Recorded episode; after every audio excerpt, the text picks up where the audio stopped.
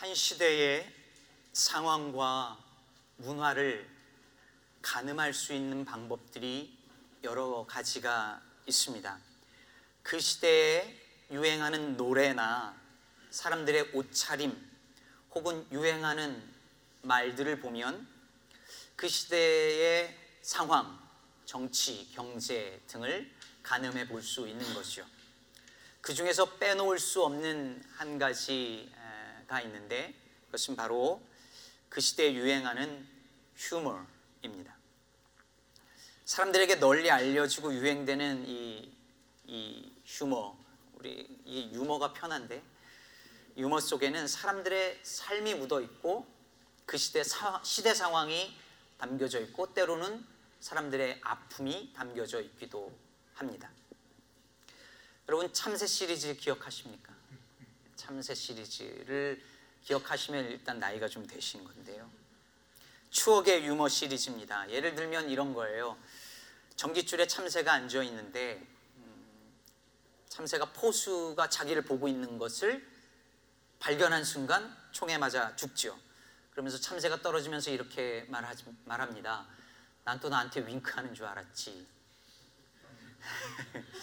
엄청 썰렁하죠? 지금 들으면. 제가 이런 유머, 이런 썰렁한 유머 하는 사람이 아닌데 다 이유가 있습니다. 참새 시리즈는 이게 언제 유행을 했냐면 군사정권 시절이에요. 즉 힘없는 민중에게 총칼을 들이대던 시절에 권력자들에 대한 일종의 풍자였습니다. 참새는 언제나 힘없이 총에 맞아 죽지만 그냥 죽지 않고 총을 가진 권력자들을 비웃는 서민들, 민중들을 상징했습니다. 재밌는 유머지만 그 안에는 늘 시대의 아픔이 담겨져 있었죠. 그 외에도 최불암 시리즈, 덩다리 시리즈, 만드기 시리즈 등이 유행했는데 이게 다 그 당시의 시대 상황을 반영하고 있습니다. 저는 이 시리즈 중에 구십 년대 한국을 풍미했던 사오정 시리즈가 제일 재밌었습니다. 기억하실지 모르겠는데 사오정 시리즈는 구십 년대 티비에서 방영된 허영만 원작의 나라라 슈퍼보드라고 하는 만화 프로그램에서 생겨난 시리즈입니다. 어르신들은 잘 모르실 수도 있어요. 이 만화에 사오정이라는 캐릭터가 등장하는데요. 이게 항상 잘 못 알아듣습니다. 귀가 안 좋아요. 그래서 자꾸 딴소리를 하는 캐릭터입니다. 사오정이 가게에 과자를 사 먹으러 갔습니다. 아저씨, 새우깡 있어요? 없는데. 그럼 감자깡 있어요? 없어. 그럼 다 합해서 얼마예요? 사오정이 군대에서 대걸레를 잡고 내무반을 청소하고 있었습니다. 고참 병사가 사오정을 급, 급히 불러요. 야, 가서 빵 하나, 우유 하나 사와. 그러자 사오정이 피엑스로 달려가서 사왔습니다. 뭘 사왔을까요? 빵 하나, 우유 하나 사오랬는데 사온 것은 바나나 우유였습니다. 뭐 이런 식이에요. 어른들이 듣기에는 그냥 실없어 보이는 유머가 구십 년대 한국 사회에 유행했어요. 왜냐하면 그 구십 년대 한국 사회가 커뮤니케이션, 소통의 단절을 경험하던 시기였기 때문입니다. 인터넷이 도입되던 시기거든요. 인터넷이 도입되면서 사람 간의 대화가 단절되는 것을 처음 경험하던 시대였고 세대 간의 소통이 이루어지지 아니하는 것이 본격적인 사회 문제로 심각하게 대두되던 시절이었습니다. 특히 자신들의 말을 들어주지 않으면서 늘 강요만 했던 어른들과 이제 대화하기 싫다는 젊은 세대들의 기성세대들을 향한 반발을 담고 있는 유머였습니다. 그리고 아무리 말을 해도 듣지 않고 딴소리만 해대는 정치인들과 정부를 향한 풍자이기도 했습니다. 즉 사오정 시리즈는 의사소통이 제대로 이루어지지 않고 그로 말미암아 서로 간의 관계가 막혀버린 사회에 대한 고발이었습니다. 그리고 그 사오정은 소통의 단절을 경험하는 모든 사람들을 대표하는 상징적 캐릭터였던 것이죠. 저는 오늘 본문 속에, 이 마가복음 칠 장의 본문 속에 또 하나의 사오정 시리즈를 보게 됩니다. 예수님께서 두로라는 지방에서 나와서 시돈과 데가볼리를 지나서 갈릴리 호수가에 이르렀을 때 사람들이 귀가 안 들리고 말 더듬는 장애인을 한 사람 데리고 와서 예수님께 안수해 달라고 청합니다. 그래서 예수님께서 그 사람을 데리고 따로 어디론가 가서 그 사람을 고치시는데 매우 이상한 행동을 하십니다. 진짜 괴상한 행동이었습니다. 먼저 손가락을 그의 양 귀에 넣습니다. 그리고 이번에는 침을 뱉으세요. 어디다 뱉었는지 정확하게 안 나오지만 얼굴에 뱉었진 않았겠죠. 손에다가 뱉습니다. 그리고 그걸 다시 그 사람의 혀에 대시며, 그리고 하늘을 우러러 탄식하시면서 무슨 주문 같은 것을 외우세요. 에바다. 이 말은 평소에 예수님께서 쓰시던 아람어를 그대로 쓰신 거예요. 우리 성경에 나오는 아람어들, 여러분들이 알고 있는 말들이 여러 개가 있죠. 달리다쿰, 엘리엘리 라마 사박다니, 이런 게 아람어인데요, 에바다, 이것은 열리라라는 뜻의 에, 아람어였습니다. 좀 더 정확한 아람어 발음은 에파타입니다. 그러자 이 장애인의 귀가 열리고 혀가 풀어져서 듣게 되고 말도 분명하게 하게 되었다는 것입니다. 사람들은 궁금하죠. 손가락은 왜 귀에다 넣으셨을, 넣으셨을까? 침은 왜 뱉으셨을까? 어떤 이들은 해석합니다. 예수님의 침에, 침에 신비한 치유의 능력이 있었을 것이다. 실제로 고대 사회에는 침의 치유의 능력이 있었다고 굉장히 많이 믿었으니까 그럴 수도 있습니다. 우리도 벌레에 물리면 침 바르고, 다리 저르면 코에다가 침 바르잖아요. 그러니까 그럴 수도 있겠죠. 그러나 성경이 이 이야기를 통해서 우리에게 하고자 하는 이야기가 예수님의 침에 얼마나 큰 능력이 있느냐를 보여주려는 건 아니지 않겠습니까? 그럼 뭘까요? 저는 이 이야기가 예수님의 휴머처럼 들립니다. 생각해 보세요.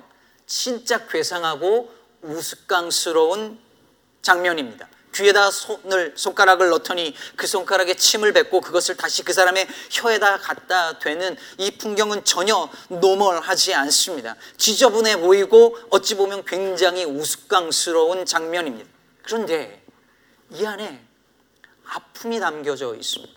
안타까움이 담겨져 있습니다. 이 휴머러스한 퍼포먼스 안에 소통의 부재를 경험하고 있는 유대인들을 향한 주님의 안타까움이 묻어져 있습니다. 이 귀 먹고 말 더듬는 자는 아무리 하나님의 말씀을 들려줘도 도무지 알아듣지 못하는 유대 백성들의 모습을 대표하고 있습니다.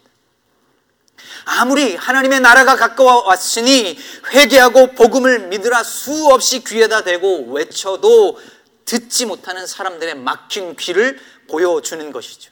그리고 종교적인 말은 하지만 진정한 믿음의 고백은 하지 못하고, 기도는 하지만 가식적이고 상투적이고 형식적인 기도만 되뇌이는 사람들의 그 영적인 어눌함을 보여주고 있는 것입니다. 여러분, 로마서 십 장 십칠 절을 보면 믿음은 들음에서 나며 들음은 그리스도의 말씀으로 말미암느니라고 말하고 있습니다. 믿음이 어디서 난다고요? 들음에서 난다고 했는데 제대로 듣지 못하니 제대로 믿을 수 없는 거죠. 제대로 믿지 못하니 제대로 말을 할 수 없는 것입니다. 사오정 시리즈가 유행할 때 이게 크리스천 버전으로도 나왔어요. 가늠한 여인을 사람들이 예수님 앞으로 데리고 왔습니다. 모든 사람들이 돌을 들어 여인을 쳐 죽이려 할 때 예수님이 말씀하셨죠. 누구든지 죄 없는 자가 저 여인을 돌로 쳐라. 그랬을 때 모든 사람들이 돌을 내려놓습니다. 근데 어디선가 돌이 하나가 탁 날라와서 여자가 팍 맞았습니다. 사오정이었습니다. 그가 외칩니다. 스데반을 돌로 쳐라. 제대로 듣지 못하니까 제대로 듣지 못하니까 제가 원래 이런 농담하는 거 안 하는 거 아시죠? 왜 하는지 이해해 주셨으면 좋겠습니다. 제대로 듣지 못하니까 제대로 된 말과 행동이 나갈 수가 없는 거예요. 여러분, 실제로 스데반을 돌로 쳐 죽인 사람들에 관한 이야기가 사도행전에 나오는데, 엊그제 그 본문을 금요예배 때 보았어요. 스데반이 성령 충만해서 외치죠. 보라! 하늘이 열리고 인자가 하나님 우편에 서신 것을 보노라! 할 때에 사람들이 어떻게 하냐면 큰 소리를 지르며 귀를 막고 일제히 그에게 달려들어서 돌로 쳐 죽입니다. 말씀에 대하여 귀를 막으니, 아니 듣고 싶은, 만, 싶은 말씀만 듣고 듣기 싫은 말씀에는 귀를 막아버리니 스데반을 돌로 쳐 죽이는 그들의 행동은 어쩌면 당연한 결과였는지도 모르겠습니다. 사랑하는 여러분, 서로 제대로 듣지 못하고 말하지 못한다는 것은 소통의 단절을 의미하죠.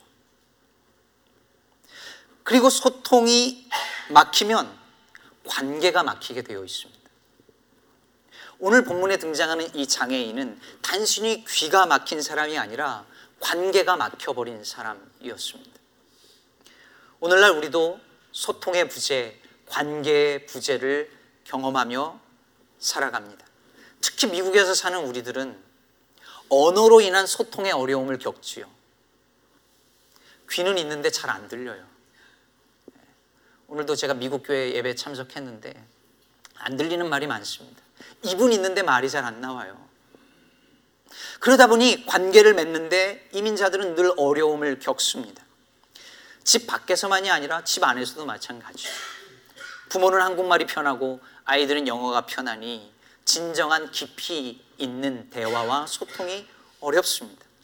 부모 세대와 자녀 세대 사이에 막힌 무언가가 있습니다. 말이 같다고 해서 다 해결되는 것도 아닙니다. 남편과 아내 사이에도 말이 안 통하는 경우는 얼마나 많은가요? 회사에서 직원끼리 통하지가 않습니다. 목사와 교인 간에 혹은 교인과 교인들 사이에 소통이 안 됩니다. 교회와 세상 사이에 말이 통하지 않습니다. 정치인과 국민들 사이에 불통이 계속 이어집니다. 진보와 보수가 평행선을 달립니다. 국가와 국가 간의 소통이 단절됩니다. 이런 점에서 우리는 다 이 시대의 사오정들인 것이죠. 왜 그럴까요? 왜 우리는 남의 말을 제대로 알아듣지 못하는 걸까요? 벌써 오래됐는데 제가 운전하다가 음악을 듣고 있었습니다. 너무 경쾌한 찬양이 나와서 너무 신이 나서 볼륨을 크게 높였어요. 듣는 정도가 아니라 제가 흥겹게 막 따라 불렀습니다.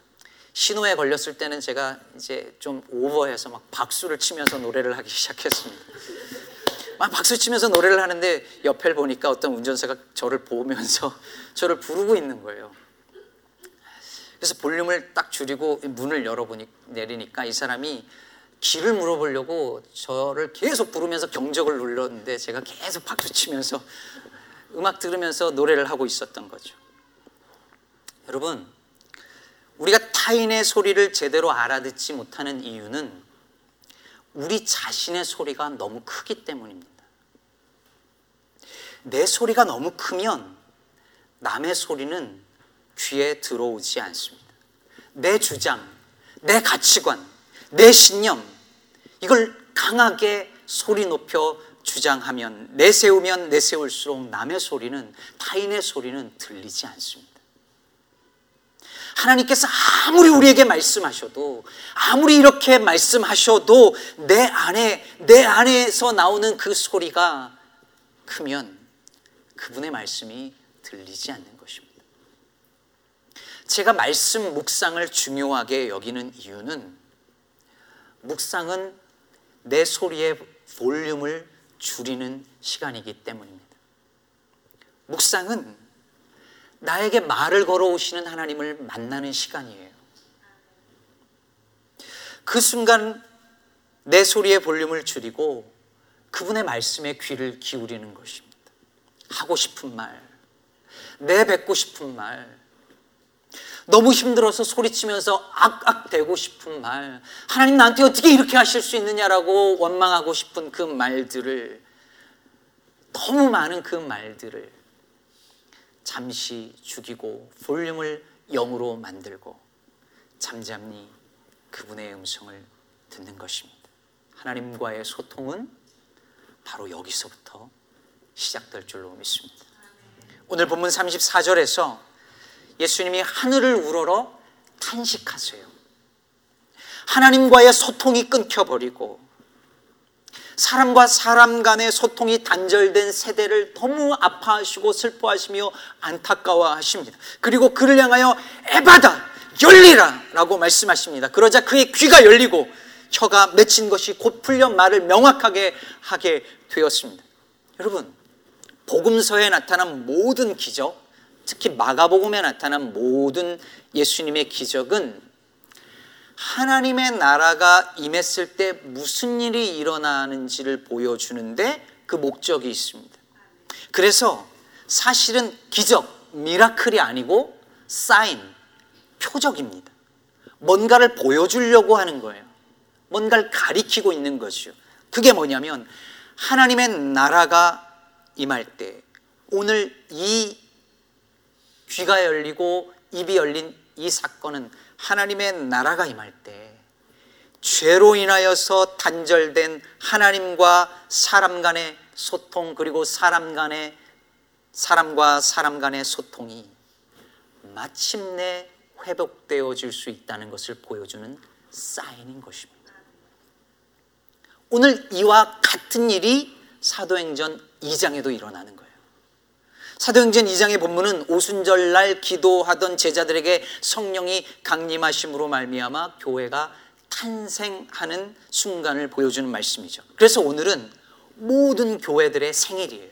성령 강림 주일은. 하늘로부터 기도하던 제자들에게 성령이 급하고 강한 바람 같은 소리를 내면서 임합니다. 그리고 그 불의 혀처럼 갈라지는 것들이 각 사람 머리 위에 임합니다. 그리고 무슨 일이 일어났죠? 사 절 말씀에서 이렇게 말합니다.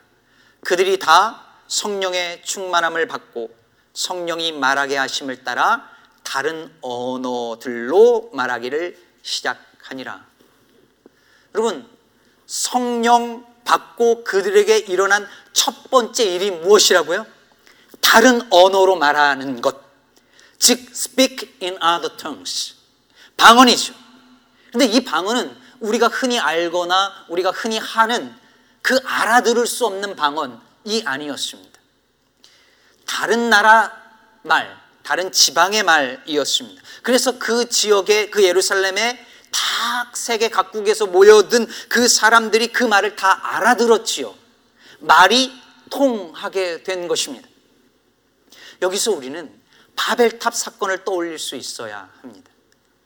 사람들이 하늘 꼭대기까지 우리가 닿아서 흩어짐을 면하자라고 큰 소리를 냈던 그 인간의 욕망 때문에 하나님께서 세상의 언어를 혼잡하게 하고 말이 안 통하게 만드십니다. 소통의 단절이 일어나죠. 그러므로 소통의 단절이 일어나는 곳, 그곳에는 언제나 인간의 그 교만, 그 욕망, 그 탐욕이 있다라고 하는 것을 바벨탑 사건은 보여주고 있습니다.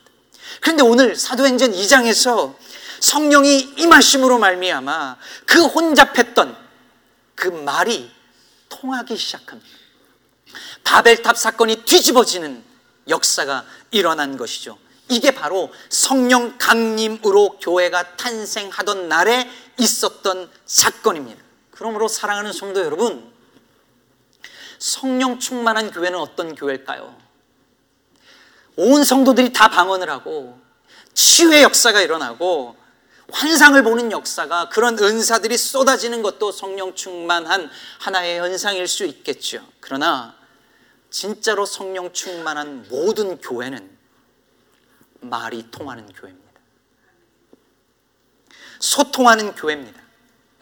깊은 말씀 묵상을 통해 하나님과의 친밀한 사귐과 소통이 이루어지고 목회자와 성도들, 성도와 성도들 사이의 소통이 잘 되어지고, 그리고 특히 교회와 세상 간의 소통이 이루어지는 교회가 성령 충만한 교회라는 것을 오늘 사도행전 말씀은 우리에게 보여주고 있습니다. 여러분, 법륜 스님 아시죠? 대중 강연을 많이 하시고, 특히 즉문즉설이라고 해서 강연을 할 때 사람들이 묻는, 그 자리에서 묻는 질문에 그 자리에서 답변을 지혜롭게 하시기로 유명한 스님이세요. 이분이 쓰신 책들, 스님의 주례사, 스님이 주례를 하시고 그것을 책으로 만드셨어요. 스님의 주례사, 행복, 엄마 수업, 이런 책들이 다 베스트셀러입니다. 근데 여러분, 참 이상하지 않습니까? 이분 말고도 스님이 쓰신 책들은 불자 등만 읽는 것이 아니라 대중들이 다 읽습니다. 근데 목사가 쓴 책은 기독교인들만 읽습니다. 왜 그럴까요? 우리의 복음, 기독교 복음의 독특성 때문일 수도 있겠지요. 하지만 혹시 우리가 우리만의 언어를 쓰기 때문은 아닐까요? 세상과 소통하는 법을 잃어버렸기 때문은 아닐까요? 제가 예전에 섬기던 교회에, 교회를 한 번도 다녀보지 않은 한 자매님이 교회를 몇 달 다니고 저한테 그런 얘기 하더라고요. 자기가 사역이라는 말을 교회에서 처음 들었는데, 이 사역이, 자기는 전사님이 앞에 나가서 기타 치면서 노래하는 것을 사역이라고 부른다고, 그게 그 말의 데피니션인 줄 알았대요. 저는 그때 충격을 받았습니다. 우리가 너무 당연하게 쓰는 말인데 누군가에게는 굉장히 낯선 말이고 어색한 말이구나 라는 것을 깨닫게 되었습니다. 우리 교회 안에 세상 사람들은 전혀 알아들을 수도 없는 우리만의 언어들이 얼마나 많은지 모릅니다. 제가 목사님들, 장로님들 모이는 자리에 가면 가끔씩 주장하는 게 있어요. 증경회장이란 말 쓰지 말자고. 예, 증경 아세요? 예, 여러분, 그 은퇴하시면, 무슨 총회장 하시던 분들이 은퇴하시면 증경총회장 이렇게 부릅니다. 이게 무슨 말이냐면, 이게 former president 이런 뜻인데, 교회에서는 이분들을 증경총회장, 심지어 요즘에는 증경장로도 있으시더라고요. 이렇게 불러드려야 좋아하세요. 이렇게 안 불러드리고 전 총회장님 이러면 서운해하십니다. 이걸 가지고 문제를 삼았던 어른들도 되게 많습니다. 이해가 안 되시죠? 사전을 찾아보면 증경이라는 말은 원래 없는 단어인데 교회에서 쓰는 말 이렇게 나옵니다. 우리만 쓰는 언어들, 권속이라는 말들 쓰잖아요. 사람들은 무슨 말인지도 알아들을 수 없는 우리만의 언어를 쓰면서 교회가 세상과 소통하는 법을 잃어버렸습니다. 여러분, 세상과 소통할 수 없는 언어는 바벨탑의 언어입니다. 소통을 막으니까요. 여러분, 이것을, 이 바벨탑의 언어를 일상의 언어로 바꾸어야 합니다. 예수님의 언어는, 예수님이 쓰셨던 말씀, 그 언어는 언제나 광장의 언어였고 시장바닥의 언어였습니다. 그런데 교회가 이 일상의 언어, 광장의 언어, 시장의 언어를 다 소통 불가한 바벨탑의 언어로 바꾸어 버렸습니다. 교회는 세상이 알아들을 수 없는 말을 하고, 그리고 세상에서 사람들이 부르짖는 말에 교회는 귀를 막고 듣지 않습니다. 서로 간에 말이 통하지 않습니다. 바로 이것이 우리가 성령의 충만함을 구해야 하는 이유입니다. 성령이 충만해지면 막 뒤로 넘어지고 그러는 게 아니라 말이 통하기 시작합니다. 하나님의 말씀이 그제서 들려옵니다. 상투적이지 않은 진실한 기도가 내 입에서 터집니다. 내 말보다 상대방의 말에 귀를 기울이게 됩니다. 교회는 세상의 그 아파하는 부르짖음에 귀를 기울이고, 세상은 그제서야 교회가 하는 말에 귀를 기울이게 될 것입니다. 에바다의 사건이 그제서 일어나는 것입니다. 사랑하는 성도 여러분, 소통은 삼위일체 하나님의 본성입니다. 성부와 성자와 성령 사이에 친밀한 사귐이 있어서 그 안에 어떤 막힘도 없이 그 안에 소통이 이루어지지요. 그래서 삼위일체 하나님을 믿고 따르는 모든 그리스도인과 교회는 당연히 소통하는 공동체일 수밖에 없는 것입니다. 저는 우리 기쁨의 교회가 말이 통하는 교회이기를 바랍니다.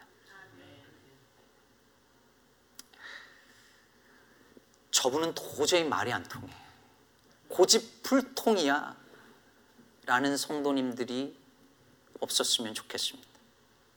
생각과 견해는 다르고 세대는 다르고 문화는 다르지만 저 집사님 저 장로님하고는 그래도 말이 통해, 이런 교회였으면 좋겠습니다.